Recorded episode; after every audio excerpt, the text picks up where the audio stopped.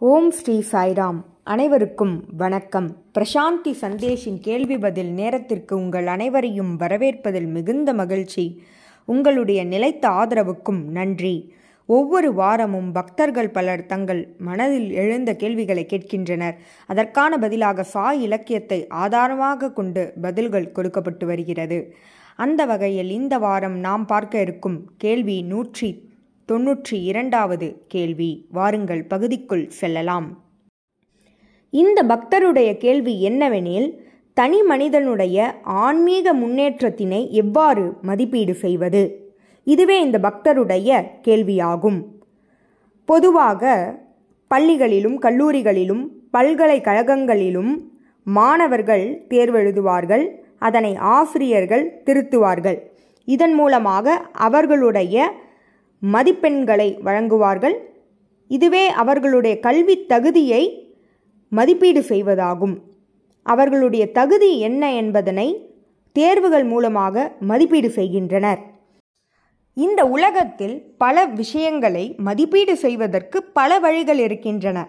ஒவ்வொரு துறையிலும். ஆனால் ஆன்மீகத்தில் தனி மனிதனுடைய முன்னேற்றத்தை எவ்வாறு அறிந்து கொள்வது? இதுவே இவருடைய கேள்வியாகும். இவ்வாறு ஆன்மீகத்தில் தனி மனிதனுடைய முன்னேற்றத்தினை எவ்வாறு அறிந்து கொள்வது? பள்ளிகளிலும் கல்லூரிகளிலும் ஆசிரியர்கள் மதிப்பீடு செய்வார்கள். இங்கு யார் மதிப்பீடு செய்யப்போவது இதுவும் இந்த கேள்வியில் அடக்கம். இந்த மதிப்பீட்டினை யார் செய்யப்போவது ஒவ்வொரு தனி மனிதன்தான் அவனுடைய முன்னேற்றத்தினை அறிந்து மதிப்பீடு செய்ய வேண்டும். இந்த உலகத்தில் ஆராய்ச்சி படிப்பினை மேற்கொள்ளும் மாணவர்கள் பல வழிகளில் பல கோணங்களில் ஆராய்ச்சி செய்வார்கள். இது வெளிப்புற உலகில் நடக்கக்கூடிய நிகழ்வு. ஆனால் ஆன்மீகம் என்பது எந்த வகையிலும் வெளிப்புறத்தோடு தொடர்புடையதல்ல. இதனை நாம் தெளிவாக புரிந்து கொள்ள வேண்டும். ஆன்மீகம் என்பது உட்புறமானது. உள்முகமாக நாம் திரும்ப வேண்டும். உள்முகத் தேடல் இருக்க வேண்டும். இந்த உள்முகத் தேடலில்தான் நாம் எந்த நிலையில் இருக்கிறோம் எவ்வளவு தூரம் முன்னேற்றம் அடைந்திருக்கிறோம் என்பதனை அறிய முடியும். ஆகவே வெளிப்புற தேடலில் ஆன்மீக முன்னேற்றத்தினை நாம் அளக்க இயலாது மதிப்பீடு செய்ய இயலாது. உட்புறமாக நீங்கள் உங்களை நீங்கள் திருப்பினால் மட்டுமே உங்களுடைய நிலையை அறிந்து கொள்ள முடியும். அதனை எவ்வாறு அறிந்து கொள்வது? முதலில் உட்புறமாக பயணத்தை தொடங்குங்கள். அங்கு வழிகாட்ட யாரும் இருக்க மாட்டார்கள். உங்களுடைய பாதை தனித்துவமானது. அவ்வழியே உங்களுடைய பயணத்தை தொடங்குங்கள். கல்லூரிகளிலும் பள்ளிகளிலும் தரத்தை நிர்ணயிக்க மதிப்பெண்கள் இருக்கின்றன. அதேபோல் ஆன்மீகத்தில் நம்முடைய முன்னேற்றத்தினை நிர்ணயிக்க பல விஷயங்கள் இருக்கின்றன. அதில் முதலாவது வைராக்கியம். இந்த வைராகியத்தை நாம் அடைந்திருக்கிறோமா? வைராகியத்தோடு இருக்கிறோமா என்பதனை சற்று சிந்தித்து பாருங்கள். இதுவே உட்புறமாக நீங்கள் திரும்புவதற்கு முதல் வழி. உலகத்தோடு பற்றுதலை இழந்து உள்முகமாக நீங்கள் பயணம் செய்வதற்கு வைராக்கியமே மிகவும் அவசியமானது. வைராக்கியம் என்பது என்ன? இதுவே முதன்மையான நுழைவு வாயில். எதற்கு? ஆன்மீக முன்னேற்றத்திற்கு இதுவே நுழைவு வாயில். வைராக்கியம் என்பது என்ன? இந்த வைராக்கியம் என்பதன் பொருளினை நாம் பலமுறை பல பகுதிகளில் பார்த்திருக்கிறோம். எனினும் மீண்டும் மீண்டும் நாம் தெரிந்து கொள்வது மிகவும் அவசியமான ஒன்றே. பகவான் கூறுவார் மீண்டும் மீண்டும் ஒரு விஷயத்தை கேட்பதனால் தவறில்லை. அதனை நீங்கள் அனுபவிக்கும் வரை உங்களுடைய வாழ்க்கையில் அந்த செய்தியின் அனுபவத்தை பெறும் வரை நீங்கள் கேட்கலாம். அதில் தவறில்லை என்று பகவான் கூறியிருக்கிறார்.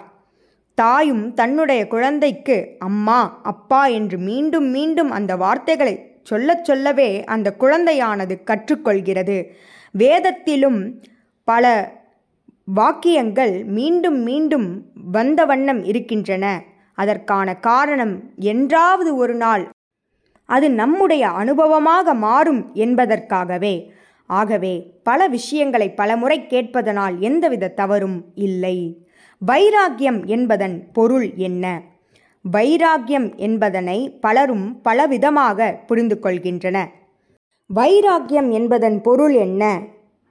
நம்முள் ஆசைகள் எழுந்தபோதிலும் நம்மை சுற்றி உலக இன்பங்களானது இருந்தபோதிலும் எனக்கு அது வேண்டாம் என்ற உறுதி உங்களிடையே இருந்தால் அசைக்க முடியாத உறுதித்தன்மை உங்களிடையே இருந்தால் அதுவே வைராக்கியமாகும். சிலர் என்ன சொல்வார்கள் என்றால் ஆசைகளானது உங்களுக்குள் எழுந்தால் கண்களை மூடிக்கொள்ளுங்கள் அப்பொழுது உங்களுக்கு வைராக்கியம் வந்துவிடும் என்று சொல்வார்கள். அது உண்மையா என்றால் நிச்சயம் இல்லை கண்களை மூடிக்கொண்டால் ஆசைகளானது அதிகரிக்கும் மென்மேலும் அதிகரித்து வலுவடையும். ஆகவே என்ன செய்ய வேண்டும்? ஆசைகளானது எதனால் ஏற்படுகிறது? உங்களுடைய அறியாமையால். கண்களை மூடிக்கொண்டால் அது உங்களை விட்டு நீங்கிவிடுமா? நிச்சயம் இல்லை. ஏனெனில் உலகப் பொருட்களானது வெளிப்புறமானது. மனமே ஆசைகளுக்கான காரணம். மனம் வெளிப்புறத்தில் இல்லை. உங்களுக்குள் இருக்கிறது. ஆகவே வெளிப்புறத்தினால் உங்களுக்கு பிரச்சனை இல்லை உங்களுடைய மனதினால் மட்டுமே பிரச்சனை. அதனாலேயே உங்களுக்குள் ஆசைகள் எழுகின்றன. இதற்கு என்ன செய்ய வேண்டும்? கண்களை திறங்கள். நேருக்கு நேர் அதனை சந்தியுங்கள். இதனுடைய பொருள் உங்களுக்கு ஆசைகள் வரும்பொழுது அதனை முழுமையான விழிப்புணர்வோடு ஆராய்ந்து அறியுங்கள். அதனை ஆழமாக தெரிந்து கொள்ளுங்கள். அப்பொழுது சத்தியத்தை ஒரு நாள் அறிவீர்கள். அந்த ஆசைகளானது வலுவிழந்துவிடும். பிறகு என்ன சொல்லுவார்கள் என்றால் இந்த ஆசைகளை அடக்க வேண்டும் அடக்கி ஆள வேண்டும் என்றெல்லாம் சொல்லுவார்கள். இது இயலுமா என்றால் நிச்சயம் இல்லை இது மேலும் ஆபத்தை தான் ஏற்படுத்தும். ஏன்? அடக்கிய அந்த ஆசைகளானது மனம் முழுவதும் நிறைந்துவிடும். அது மென்மேலும் ஆபத்தை தான் தரும். ஆகவே ஆசைகளை அடக்காதீர்கள். ஆசைகள் ஏற்பட்டால் கண்களை மூடிக்கொண்டு அதிலிருந்து தப்பிக்க நினைக்காதீர்கள். நேருக்கு நேர் சந்தியுங்கள். ஒரு நாள் திடீரென்று இந்த ஆசைகளானது இவ்வாறு நீங்கள் விழிப்புணர்வோடு கவனிக்கும் பொழுது அதனுடைய சக்தியினை இழந்துவிடும். ஆகவே வைராக்கியம் என்பது தப்பித்து ஓடுவதில்லை. உலக விஷயங்கள் இன்பங்கள் சுற்றி இருந்தபோதிலும் அது வேண்டாம் என்று நீங்கள் அதனை ஒதுக்கினால் அதுவே வைராக்கியம். அந்நிலையை நீங்கள் அடைந்து விட்டீர்களா என்று உள்முகமாக பயணித்து அறியுங்கள். அடுத்ததாக ஆன்மீக முன்னேற்றத்திற்கான முதன்மையான ஒன்று என்னவெனில் அகங்காரத்தை நீக்குவது. அகங்காரத்தை நீக்கினால் நமக்கு தெரியும் நாம் என் நிலையை அடைவோம் ஞானத்தை அடைவோம்.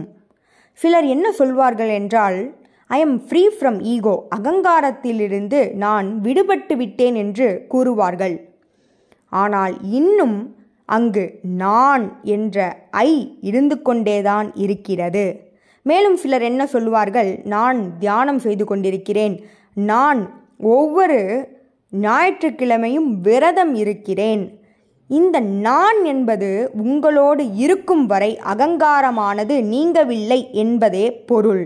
அகங்காரமானது வலுவடைகிறது என்பதே பொருள். ஆகவே அகங்காரமானது உங்களை விட்டு நீங்க என்ன செய்ய வேண்டும்? உங்களை விட்டு நீங்க ஒவ்வொரு செயலையும் விழிப்புணர்வோடு செய்ய வேண்டும். விழிப்புணர்வு இங்கே என்னவெனில் அனைத்தும் இறைவனே செய்கிறார் மேலும் நான் ஒரு சாட்சி பூதமே நான் ஒரு கருவியே என்பதே அந்த விழிப்புணர்வு. இந்த விழிப்புணர்வோடு நீங்கள் ஒவ்வொரு செயலையும் செய்யும் பொழுது அகங்காரமானது நீங்கிவிடும். அகங்காரமே ஆன்மீக முன்னேற்றத்திற்கு மிகப்பெரிய தடை. அகங்காரம் என்பது என்ன? நான் உடல் என்ற உணர்வு. உடல் உணர்வே அல்லது நான் மனம் என்ற உணர்வே இந்த அகங்காரமாகும். இது உங்களிடையே இருந்து நீங்கும் பொழுதே ஆன்மீக முன்னேற்றமானது நிகழும். அதற்கு என்ன செய்ய வேண்டும்? முழுமையான விழிப்புணர்வோடு செய்ய வேண்டும். சரி அடுத்ததாக ஆன்மீக முன்னேற்றத்தில் நம்மை நாமே மதிப்பீடு செய்வதற்கான வழி என்ன? வைராக்கியத்தை அடைந்திருக்க வேண்டும் அடுத்ததாக அகங்காரத்தை இழந்திருக்க வேண்டும் அடுத்ததாக முன்னேற்றம் என்பது ஆன்மீகத்தில் எதை வைத்து நாம் தெரிந்து கொள்ளலாம்? நாம் ஜீவன் முக்தா என்கின்ற நிலையை அடைய வேண்டும். நான் எனது என்கின்ற எண்ணத்தை நீக்கும் பொழுதே. அதாவது அகங்காரம் மமகாரம். நான் எனது என்பதனை நீக்க வேண்டும். அந்நிலையில்தான் நாம் மோட்சத்தை அடைவோம். மோட்சம் என்பது நம்முடைய உடலானது இறந்த பிறகு பெறுவதல்ல. நாம் உயிரோடு வாழும் பொழுதே அதனை நம்மால் பெற இயலும். அதுவே ஜீவன் முக்தி. அகங்காரத்தை கடந்தவர்களால் மட்டுமே அந்நிலையை அடைய இயலும். ஆகவே உடல் மனம் புலன்கள் இவை அனைத்தையும் கடந்து செல்ல வேண்டும். நான் எனது என்னும் அகங்காரத்தை நீக்க வேண்டும். அப்பொழுதே ஜீவன் முக்தியை ஒருவரால் அடைய இயலும். இயேசு கிறிஸ்து கூறியது என்னவெனில் யார் ஒருவர் நான் எனது என்பதனை இழக்கிறாரோ அவர் இறைவனை அடைவார். யார் ஒருவர் நான் எனது என்ற பற்றுதல்களோடு இருக்கிறாரோ அவர் இறந்து விடுவார். இதுவே இயேசு கிறிஸ்துவானவர் கூறியது. இவ்வாறே நாம் ஆன்மீக முன்னேற்றத்தினை உள்முகமாக பயணம் செய்து மதிப்பீடு செய்ய வேண்டும். இதுபோல பல கேள்விகளோடு உங்களை அடுத்த வாரம் சந்திக்கிறேன். ஜெய் சாய்ராம்.